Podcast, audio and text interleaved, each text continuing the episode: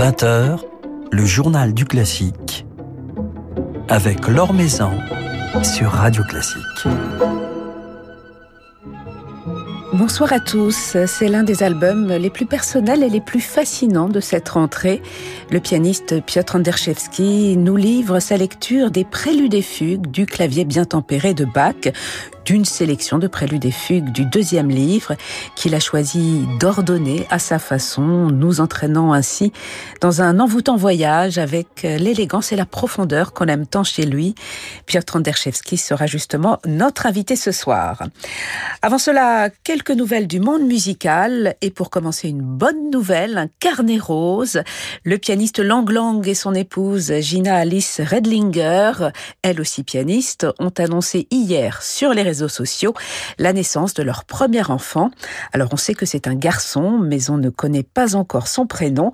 Une tendre photo de trois mains, celle de Lang Lang, de son épouse et de leur petit garçon, accompagne leur annonce.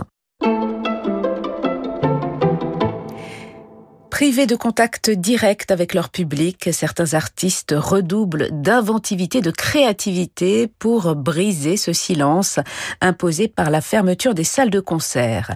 C'est ainsi que la violoniste Fanny Robillard vient de publier sur sa chaîne YouTube une très belle et puissante vidéo enregistrée fin décembre, juste avant l'instauration du couvre-feu.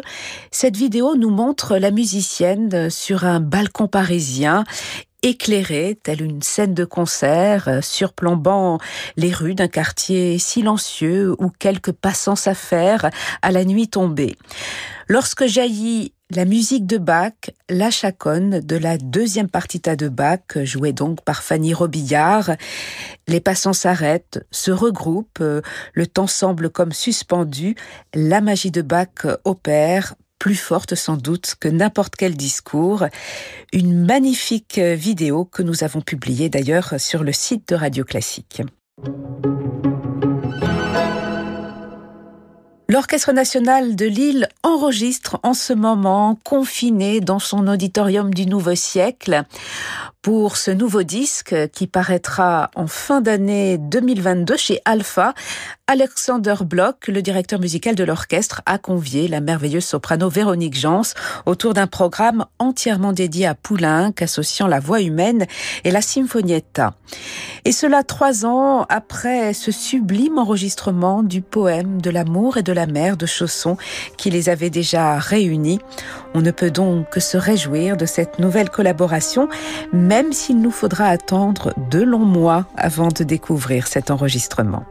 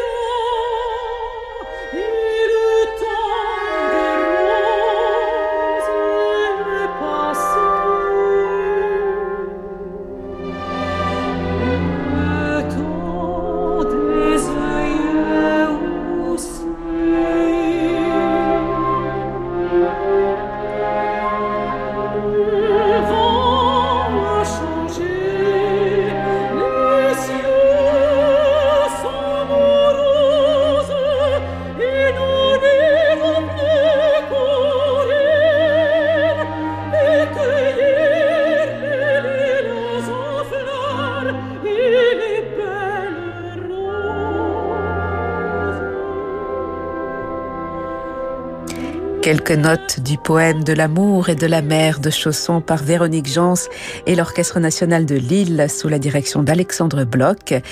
Des artistes qui viennent donc de se retrouver en ce moment pour enregistrer au Nouveau siècle de Lille la voix humaine de Poulenc.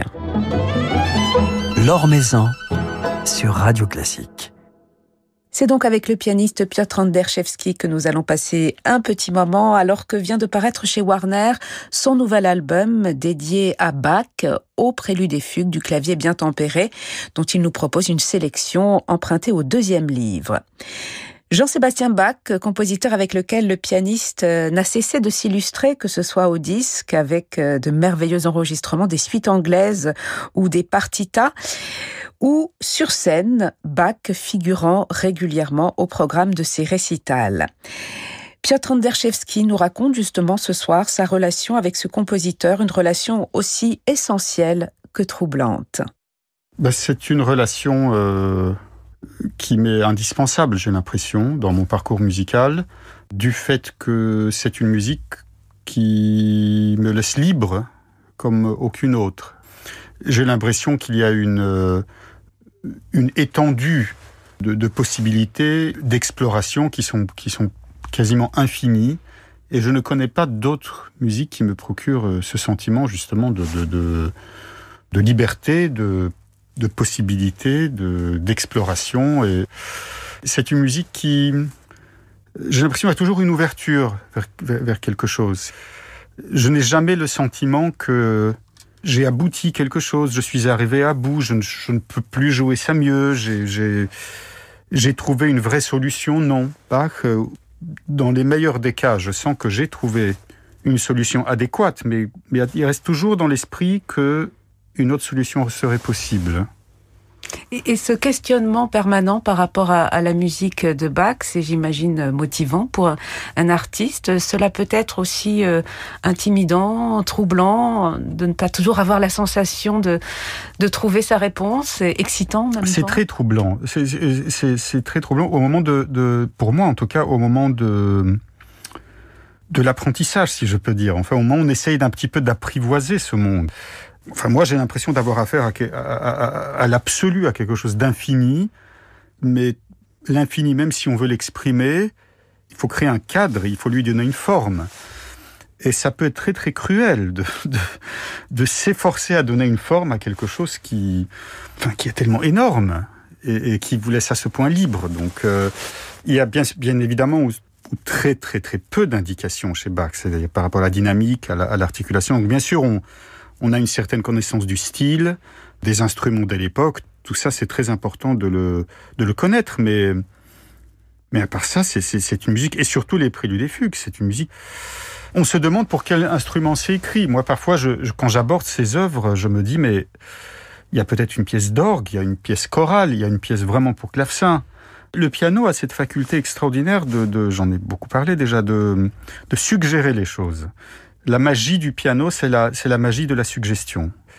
Comment, avec ce, cet instrument à percussion qu'est le piano, je vais suggérer une voix, je vais suggérer un orgue, je vais suggérer un clavecin, voilà. Et en même temps, assumer, je joue, je joue sur un piano moderne, voilà.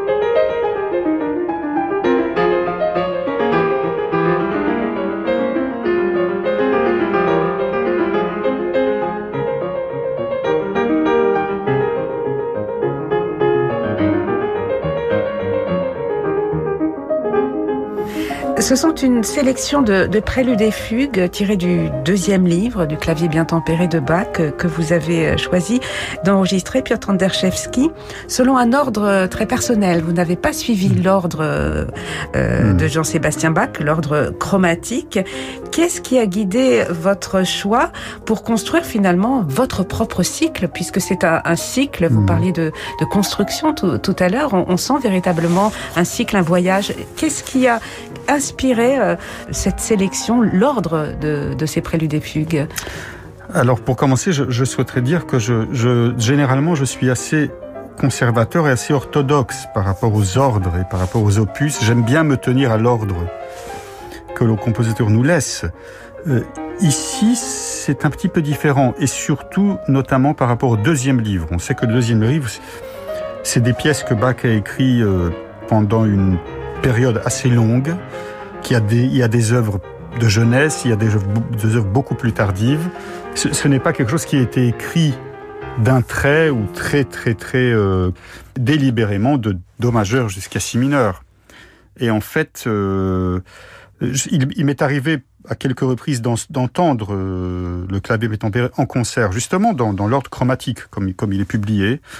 Je n'ai jamais compris, je, je n'ai jamais été convaincu plutôt par, par, euh, par le fait de jouer cette musique en public pendant un concert une pièce après l'autre, justement, dans cet ordre chromatique de publication. Intimement, je suis persuadé que ce n'est pas une musique qui a été écrite hein, euh, dans le but d'être jouée dans l'ordre. Et donc j'ai pris cette liberté cette fois, chose que je fais rarement. J'ai pris cette liberté, mais je me suis dit ben je vais les jouer dans l'ordre qui me paraît convaincant, où une pièce découle de l'autre, où il y a une vraie dramaturgie et, euh, suggérer un, un cycle, mais en fait, euh, je laisse la partition de Bach intacte. Oui, mais à partir de cela, vous avez construit votre propre cycle avec votre propre dramaturgie. C'est ce qui rend cette démarche euh, particulièrement pertinente, fascinante. C'est ce qui nous touche aussi. Vous, vous nous entraînez, Piotr Anderszewski, dans, dans un grand voyage. Comment euh, ces préludes et fugues se sont-ils euh, enchaînés Est-ce que c'était instinctif comment, hmm. comment ça s'est passé? C'est bien sûr un instinctif, intuitif plutôt qu'un instinctif. Euh, c'est aussi réfléchi. Et puis il y a aussi euh, une autre chose, c'est que j'ai sélectionné, pas, pas toutes, mais j'ai sélectionné les, les œuvres de ce recueil que je préfère finalement aussi. Ça a été beaucoup de va-et-vient, beaucoup de réflexion, beaucoup de beaucoup d'hésitation, et finalement, euh, ça m'a paru assez évident.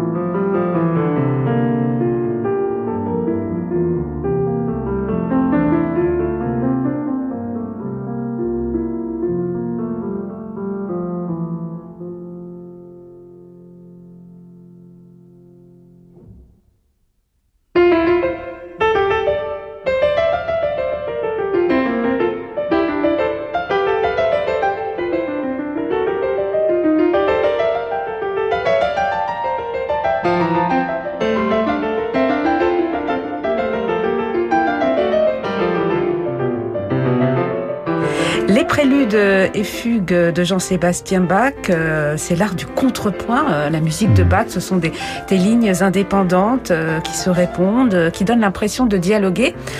Est-ce que lorsque vous jouez ces différentes lignes, Piotr Anderszewski, vous pensez comme à des personnages qui seraient en train de tenir une conversation? Comment les concevez-vous, ces entrelacs de, de lignes musicales? Bon, c'est différent avec, chaque fugue, mais pour qu'une fugue soit vraiment convaincante, je pense que il est indispensable de donner un caractère bien distinct au thème. Une articulation bien distincte, un tempo bien distinct, un caractère bien distinct et de s'en tenir absolument euh, à ça jusqu'à la fin de l'œuvre. C'est-à-dire que y a quelque chose qui doit être impassible dans, cette, dans ce caractère. Mais, mais, quel, mais, quel plaisir euh, procure cette écriture euh, si particulière du, du contrepoint Quel plaisir ouais. Et quelle difficulté aussi ben, Commençons par la difficulté. ben, la difficulté, c'est que c'est simple, c'est que vous avez euh, plusieurs lignes auxquelles il faut penser à la fois. Ouais. Donc, donc, donc euh, j'ai deux mains avec chaque avec cinq doigts à chaque main et puis vous avez quatre voix et puis avec ces deux mains il faut mener ces quatre voix mais, mais bon j'ai un seul cerveau donc euh, il y a vraiment un dédoublement souvent. Ça ça demande beaucoup de temps et beaucoup de travail et beaucoup de précision. Et en fait vous devez toujours mener une voix il y a, il y a pas il y a pas un moment où on peut laisser quelque chose un petit peu de côté ou se dire bon je J'accompagne une belle mélodie euh, avec ma main droite. La mélodie est dans la main gauche. Non, il y, a, il y a tout le temps une. Euh, on est tout le temps dans le contrôle. On, on, doit être tout le temps dans le contrôle. Pour moi, personnellement, si on veut jouer ça vraiment bien, euh, l'idée c'est quand même de dépasser ce stade du contrôle, qu'on puisse se lâcher, rendre cette musique lyrique, parlante, émouvante et, et, et humaine. Voilà, et que toutes ces histoires de contrepoint, finalement j'en suis conscient, je, je, je, je, sais ce qui se passe dans la partition, mais l'auditeur, à la rigueur, c'est mieux qu'il ne le sache même pas. Et la grande difficulté est surtout là, mais, mais souvent, comme toutes les choses très difficiles, c'est les choses qui vous donnent à la fin le plus de plaisir. Mais on ne perçoit pas cette difficulté. Il y a une grande fluidité dans, dans votre interprétation, Piotr Anderszewski, lorsque vous jouez ces, ces, ces préludes et fugues. La musique euh, de Bach, euh, vous la jouez beaucoup, vous la connaissez bien, vous l'avez enregistrée, vous l'avez jouée très souvent en concert. J'évoquais tout à l'heure euh, les suites anglaises dont vous nous avez offert de sublimes enregistrements, les partitas.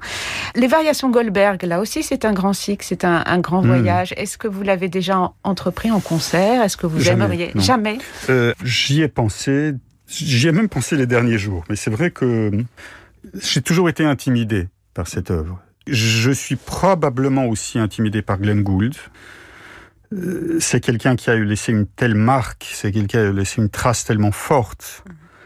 Et comment se libérer de, de cette trace? Donc, donc euh, je, je, crois que je n'ai jamais, euh, peut-être je n'ai jamais compris cette œuvre jusqu'au bout. Je, je, je n'ai jamais compris de quelle façon les variations se suivent et co comment se passe ce processus ce processus d'arriver de, de, de, de l'aria jusqu'au da capo de l'aria à la fin, qu'est-ce qui fait que c'est convaincant, en fait? Voilà. Je n'ai jamais compris les fils qu'il faut manier, oui. disons. Voilà. Mais souvent, vous savez, ces choses-là, ça se passe de façon tellement inattendue et euh, tout d'un coup, on prend la, on prend la partition et euh, on joue une seule variation et tout d'un coup, tout devient clair. Parfois, euh, on entend un petit fragment et tout d'un coup, quelque chose quelque chose se réveille. Donc, j'espère que ça va que ça va arriver. En tout cas, jour.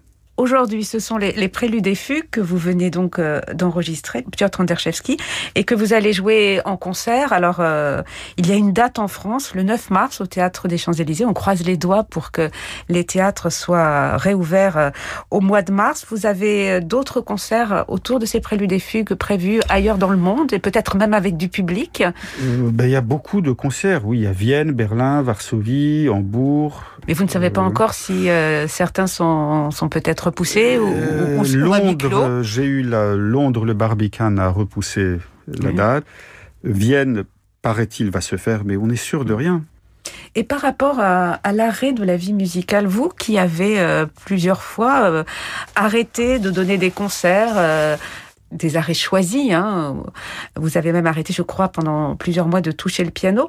Le fait qu'on hmm. vous impose cet arrêt, en tout cas euh, cet arrêt de, concert, est-ce que cela vous a perturbé ou est-ce que finalement euh, vous avez pu euh, retrouver cette solitude dont vous avez, j'imagine, besoin comme hmm. certains artistes? Ben, C'est un petit peu les deux. Là, en ce moment, ce qui est un tout petit peu compliqué, c'est l'incertitude, justement. Vous, m'avez posé des questions par rapport au concert de, de février, mars, avril. Et en effet, j'ai du mal à vous répondre. Et donc, c'est cette incertitude qui est un tout petit peu déroutante. Euh, vous savez, même pour travailler, c'est terrible de dire ça. Peut-être j'ai des collègues qui pensent différemment, mais euh, il n'y a rien de plus efficace qu'une échéance, qu'une deadline. Mais beaucoup le disent. Hein. Et euh, quand tout d'un coup, non seulement vous n'avez pas ça, mais vous n'êtes pas sûr, ben Vienne, oui, ça va se faire, mais peut-être pas, ben oui. Bah, maintenant Londres se fera pas, mais Hambourg euh, probablement va se faire. Et puis c'est en avril. Donc on est, c'est vrai que c'est assez désorientant. Vous voyez déjà même même avec une échéance, en tout cas pour moi, moi j'ai tendance à me dire ah non mais j'y arriverai jamais, non mais il faut il faut pas, jamais je n'arriverai à le faire. Enfin et là puisqu'il n'y a pas l'échéance, ben moi en tout cas je suis un tout petit peu euh, désorienté dans tout ça. Mais par contre euh, toute la situation qui a commencé au printemps dernier, m'a aussi aidé à finir ce disque. C'est pendant ce temps que j'ai travaillé le plus, c'est là que j'ai enregistré, c'est là que j'ai fait le montage. Donc, euh, c'était un projet que je voulais mener à bout et c'était indépendant d'une échéance, d'une date. Et euh, finalement, je, je pense que c'est peut-être une période assez propice pour enregistrer, pour enregistrer ce qu'on a envie d'enregistrer. En tout cas, nous, on se réjouit de découvrir ce merveilleux enregistrement, votre enregistrement euh, des préludes et fugues, de certains préludes et fugues euh, du clavier bien tempéré, le deuxième livre de Jean-Sébastien Bach. Et on espère euh, vous entendre interpréter ces préludes et fugues le 9 mars au Théâtre des Champs-Élysées. Ce sera le, même cycle, votre même cycle sur scène? En principe, oui. Alors maintenant aussi, ça c'est encore une chose inconnue, ça dépend des des contraintes de la durée du récital, parce que souvent maintenant on demande des concerts sans entracte, donc euh, oui, mais c'est à euh, voir. Là, pour avoir mm. écouté le disque euh, dans son intégralité, on, se laisse emporter, on a surtout pas d'entracte là. Non, faut... C'était un petit peu mon idée, mais si par exemple le concert ne peut durer que 60 minutes, je ne sais pas. En principe, l'idée, c'est de le faire dans cet ordre, les préludes, le, le même ordre que sur le disque. Comme un grand voyage. Absolument. Ben, on espère que cela pourra se faire sur scène. En tout cas, on peut l'apprécier au disque. Merci beaucoup, Piotr Anderszewski, d'être passé nous voir. Merci à vous.